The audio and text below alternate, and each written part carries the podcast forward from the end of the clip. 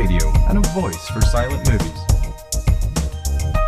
Strap yourselves in and dial up the disappointment.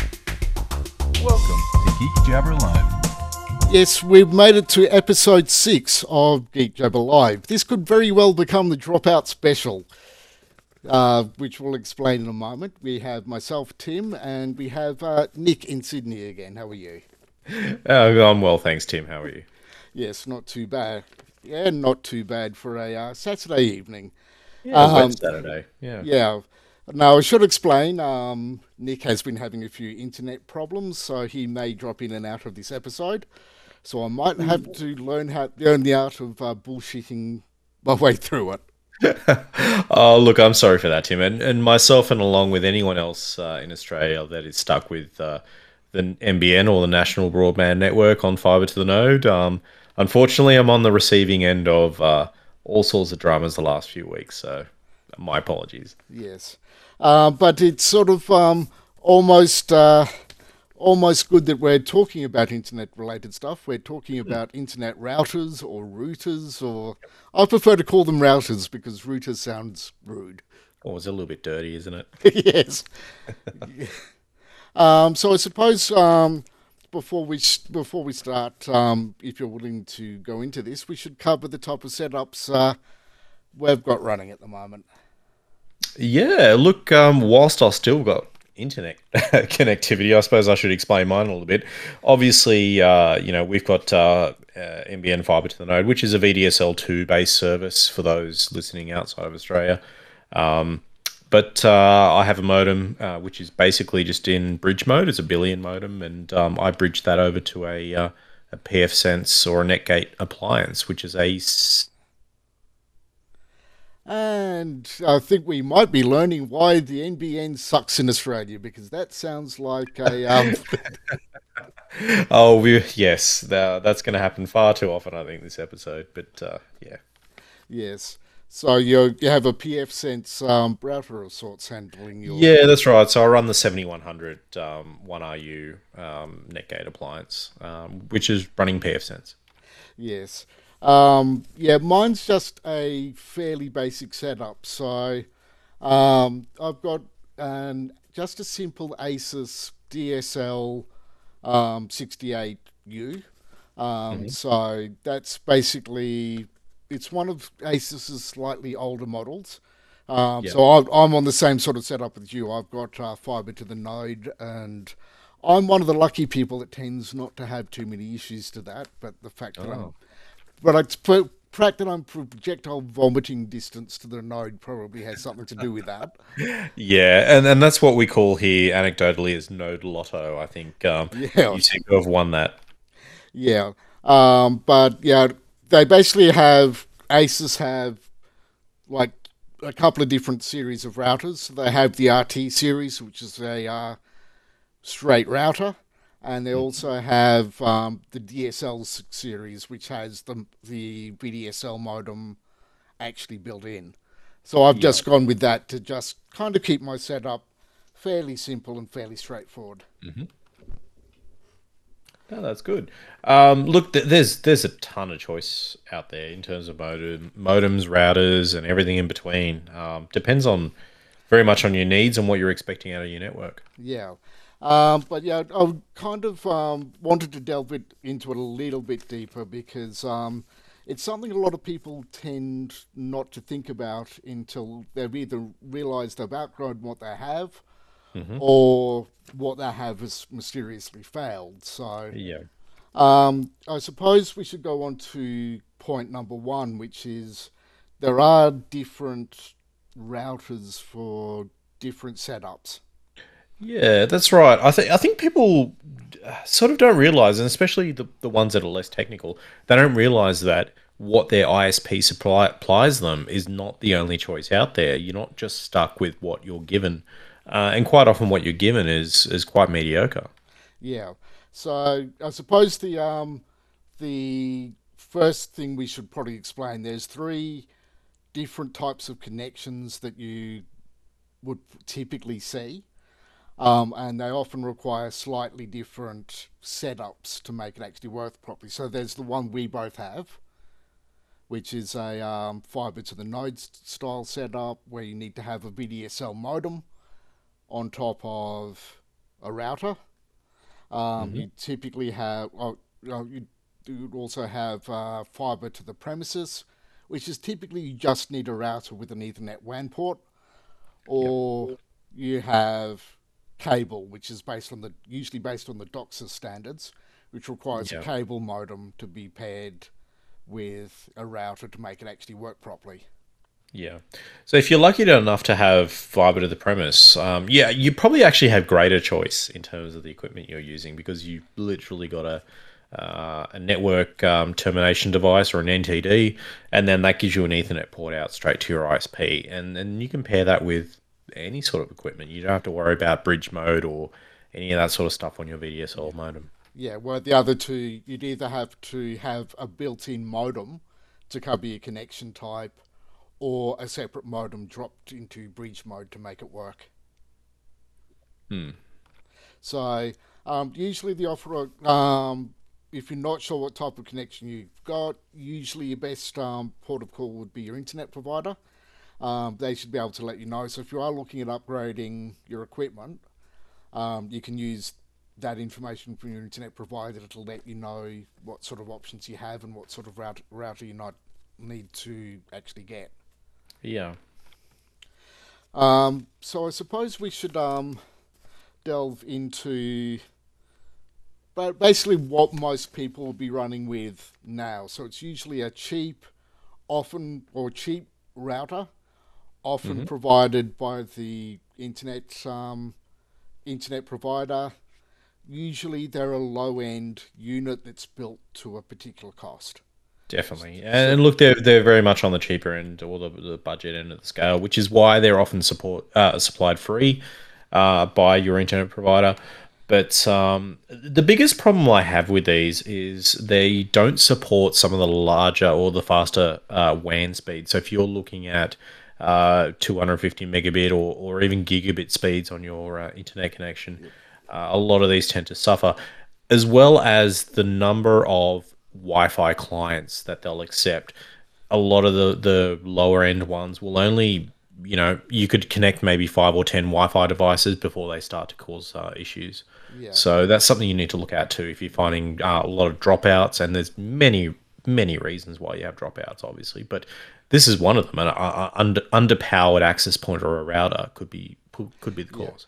So yeah, generally, uh, because they are lower powered, lower cost units, I would really only use them where you've got a small number of devices Mm-hmm. and you're really only looking for something to give you a connection.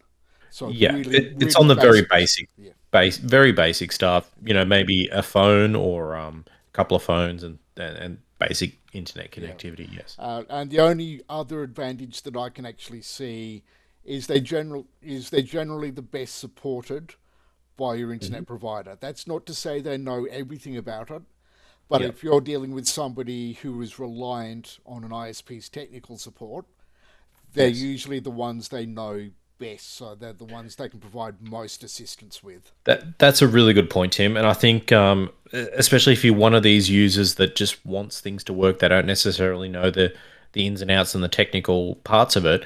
If you stick with the modem and the router that the ISP gives you, they're the best ones to advise you on what to do when things go wrong. Yeah, but yeah, the pro- the problem is because you do tend to outgrow them very quickly. Um, especially these days. I think, you know, with all the internet connected devices that people have in their homes, and they're quite easy to forget how many you actually have. And it goes beyond your, you know, your laptops and your phones and your tablets. But think about the air conditioning units, uh, even fridges, um, vacuum cleaners, smart things TV, like that. smart TVs are becoming Definitely. more Yep. common now. Um, Definitely. secur- So it's not it's not uncommon for people to have 20, 30, 40 internet connected devices in their home. Yeah. and if they don't have it now, over the next decade, they probably will will probably be getting to that point. Yeah. There's even washing machines nowadays that you can connect to the internet, download latest firmware updates and, and wash cycles and things like that. It, it's pretty amazing. Yeah. Well, the uh, problem you're going to have is um, when your fridge starts ordering your food for you without your permission. Oh, I don't need any more food. Yeah. Uh, but yeah, I think that takes. I think. Um, You think, um, no, look, I, think uh, for the for those end users that really don't want to worry about these sorts of things, I think the the basic uh, modem and routers that are supplied by OSP, they're, they're fine, they're okay. But if you find yourself outliving things, if you um, if your you know Wi-Fi dro- devices are dropping out, maybe that's time to call someone who knows what they're doing in terms of networking. yeah. Yes. And I've just had a comment because we have Steve listening as normal. Apparently, Steve's washing machine already has Wi Fi. Oh, there you go. He's one up on me. Yes. Um, I, I don't know what possible use that can have, but apparently it has a use. Yeah, look, I guess it can notify you when your washing's done when you're not home, but then who's going to take it out? So, yeah, exactly. yeah. Uh, perhaps it can notify your um your robot to uh, go and open it up and hang it out for you, so you have a slave robot doing it all for you. Oh, maybe. That'll be the day. Yes, uh, but I suppose once you get to that point, um, then no, there's you do have a couple of different options. So the next level up would be prosumer.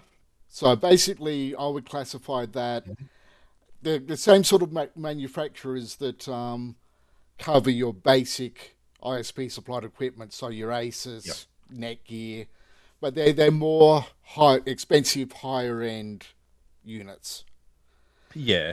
Look, at I think the old adage of, you know, you get what you pay for rings true in IT, generally speaking. Like, of course, they're just like cars, you know, for those familiar with cars.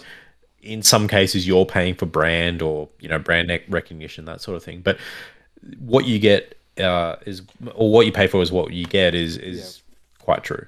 Yeah, but yeah, so in this case, so going back to when we were talking setups at the start of the show, so we're talking something like the unit I have, so the Asus Yep. DSL 68U. So something that's got more capable hardware in it, uh, usually better Wi Fi, got better capabilities like um, sort of additional security. I can, for instance, also set mine up as a print server, which I've done. So it's generally more capable hardware, few more options, and usually software that's still relatively easy to use. Yeah. Look, I'm not suggesting any everyone goes out there and buys, you know, what I have, uh, being a Netgate appliance, but uh, you know, fourteen hundred US uh, Australian dollars worth is probably a little bit outside people's price range. Yeah, but yeah, that this is probably where I'd probably see a lot of our audience sort of going, because the, you what you get for your money, you as I've mentioned, you get the better CPU power, so Yeah. it can support faster connections. Yeah. Um, what I get out of this, better support for particularly 5 gigahertz Wi Fi. So for people running high bandwidth connections over, well, applications over Wi Fi, yeah. you've got um, better access to that. Um, just additional security features, so I can set up a guest network, and the hardware is better able to support it. So I could, for instance, set up a guest network and Yeah. have people just have internet access and be completely segregated from my main network. Yeah. But look, even in the sub $500 range, you've got something like the Netgate 2100.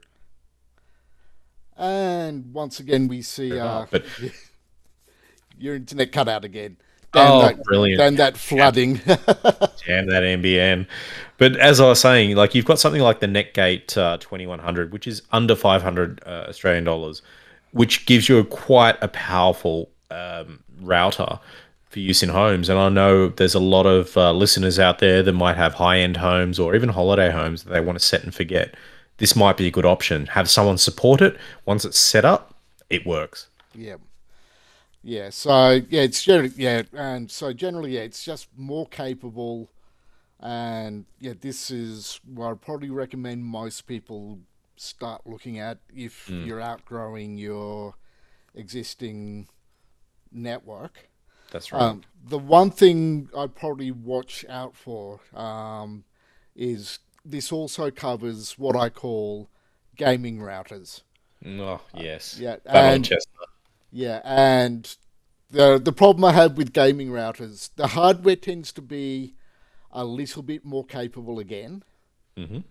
Um, the downside is it just seems to be, and it, like the software. we- I lost my my train of thought has suddenly derailed. Are you dropping out as well? but yeah, my problem is no, the software is essentially the same, but they make it sound like it's better. It's basically an excuse to tack on an extra couple of hundred dollars for what is essentially what we call marketing wank. Yeah, look, it's a fine balance. That marketing wank you see everywhere in terms of that consumer hardware market, and um, you know, mesh networking is another thing. Mesh uh, seems to be thrown and, and bandied around quite a lot these days, but um, it's not the best solution in a lot of time. Uh, in a lot of um, in a lot of setups. So, really speak to someone that knows their IT, really knows their networking, because um, you might end up paying, like for example, the Netgear Orbi uh, system is quite expensive for what it is. You could get away with a professional solution for much cheaper. Yeah. So yeah, that's where yeah those ones I'm sort of more more cautious because unless unless you're going to use the additional hardware, the rest of it's just marketing wank and the cheaper the um the lower end consumer mo- models often do exactly the same stuff. It's just they've just thrown in some extra marketing buzzwords to tack on an extra couple of hundred dollars. Definitely. So um, Yeah. Just be careful. Uh, and, you know, these routers that claim to improve your ping times and blah, blah, blah. Look, they're not doing anything special. There's no magic voodoo in there. It's all just quality of service. and Exactly. it- Exactly. it's at best a very mild improvement over what's in the other prosumer Exactly. models. and realistically, five or 10 milliseconds here or there is not going to make a difference to your game. In most cases. Well, yeah. If you're really that pedantic, you'd be running uh, more pro, you know, enterprise or pro, uh, commercial level hardware. Yeah. Which is conveniently what we've got coming up uh, coming up next. Ooh, my favorite, Ubiquiti. Yes. Because um, yeah, this is an area that um, like this is I'd probably classify this as your really top end stuff.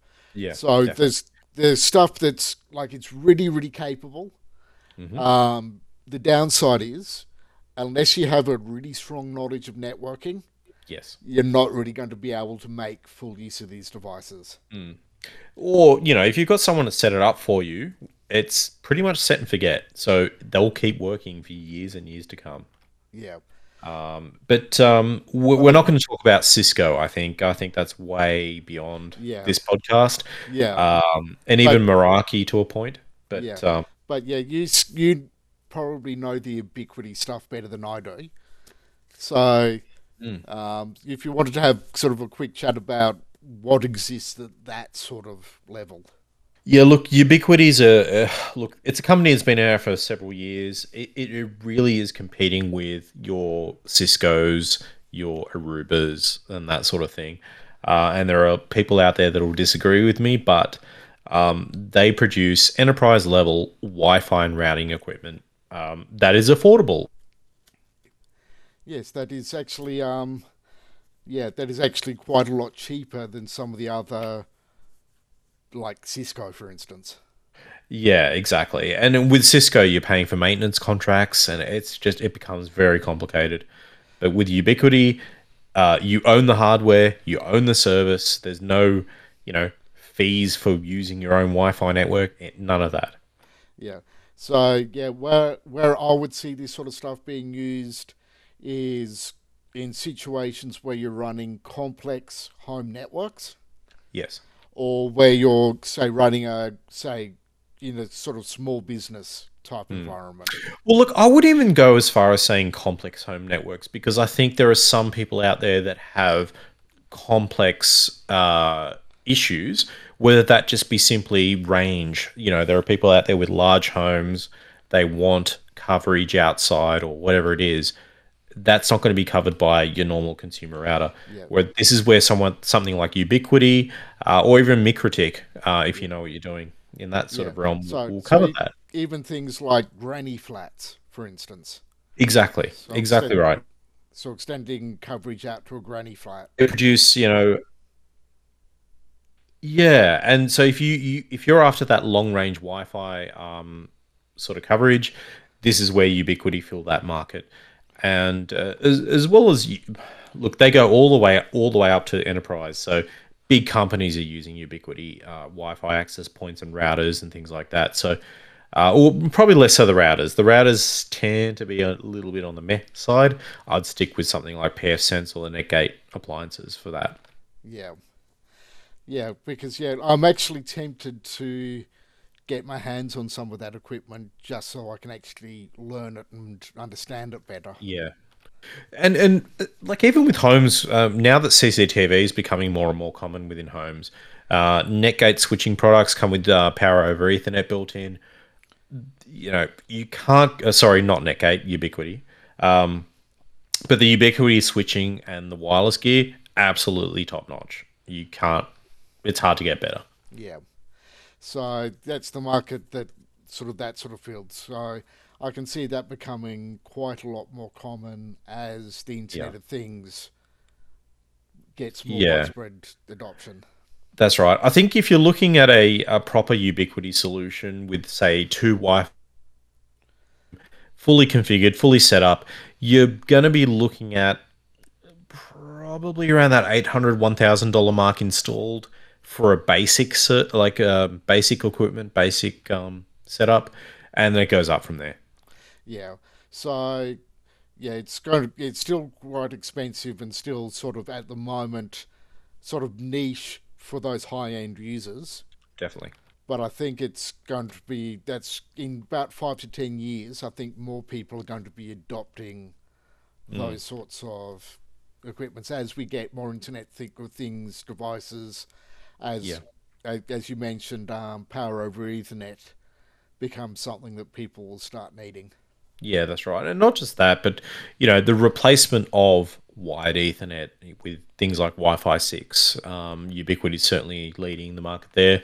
Um, I've got a Wi-Fi six access point here that I use on my laptop, and it's it's brilliant. I, I no longer need to have an Ethernet cable plugged into a wall. Yeah. I mean, I still run um, Ethernet for my main machine. Um, that's just because it doesn't have a Wi Fi card in it and it's about five meters from my router, if that. But my laptop, yeah, my laptop, my phones are all running off um, either 2.4 or 5 gigahertz Wi Fi. Mhm. And um, I should I should point out I have um, I basically have two rather entertaining and rather punny Wi-Fi names that I use. Oh, go on. So when I uh, um, so my home Wi-Fi network is called Friendly Neighborhood Spiderland. And when I run up my uh, hotspot on the rare occasions I need it, I connect to a network called Lord of the Pings.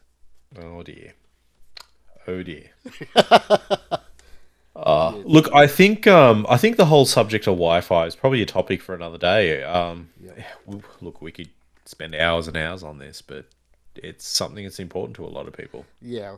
Well, I think it's um, something that's become a lot more of an issue because um, it's just convenient for people. Mhm.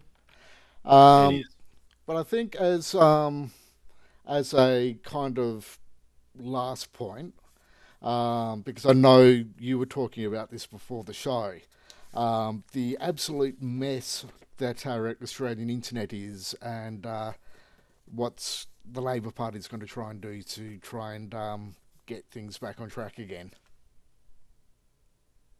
Well, look, funny you should mention that because I heard nothing about what you just said because I dropped out once again. Thank you. Yes. Um, look, the NBN, uh, especially those on fiber to the node or even fiber to the curb in some uh, some cases, it, it's a mess. We we should have had fiber to the premise long ago. We're talking 11, 12 years ago when the Labor Party uh, first trialled this in Tasmania, and uh, it proved to be the more cost effective and more um, efficient option. But the Liberals, unfortunately, in Australia, decided no, we're going to use the shitty old copper that we've got, um, which is proving to be more problematic than Yes. anything else. Yes, as I Um, believe you're finding out at the moment over the last couple of I. I am, I am. Look, I was, I was this close to uh, ordering a Starlink service, and um, yeah, at eight hundred bucks for the equipment, it's it's not going to come cheap. But look, if you're interested in, uh, you know, finding more about the issues, Google. Um, so Susan Templeman is a very big advocate for NBN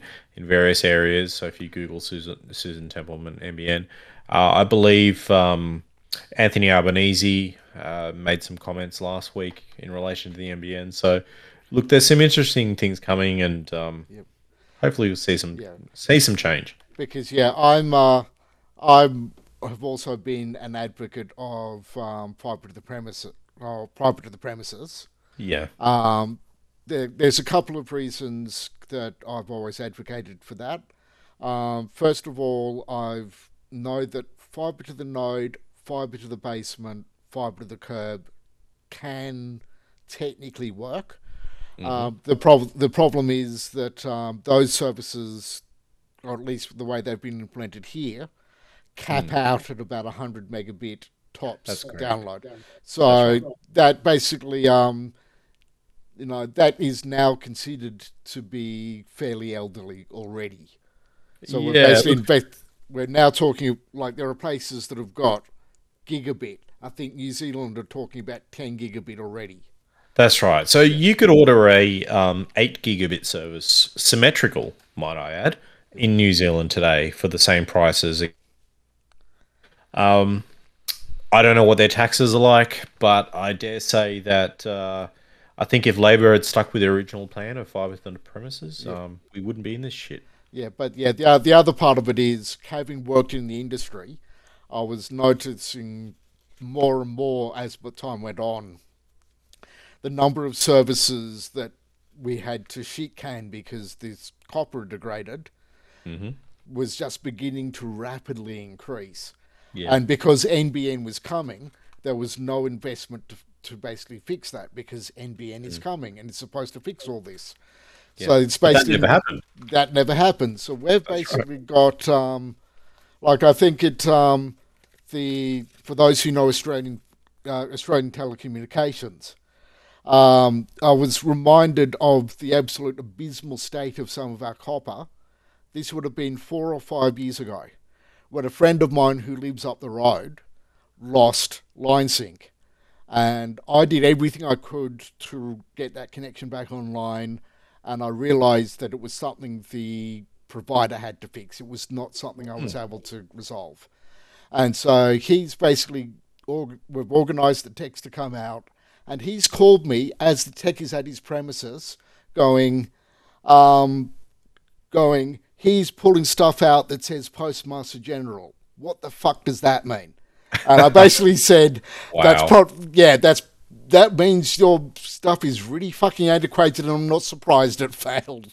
Yeah, yeah. And- and that's the problem. A lot of areas in Australia are relying on that old copper that's been in the ground or being up on the poles for Yeah. decades. Well, to put it in context, not- for, to, put, to put things um, in context for the people that don't know, if it's Postmaster General, that stuff's been in the ground for more than 40 years. Yes.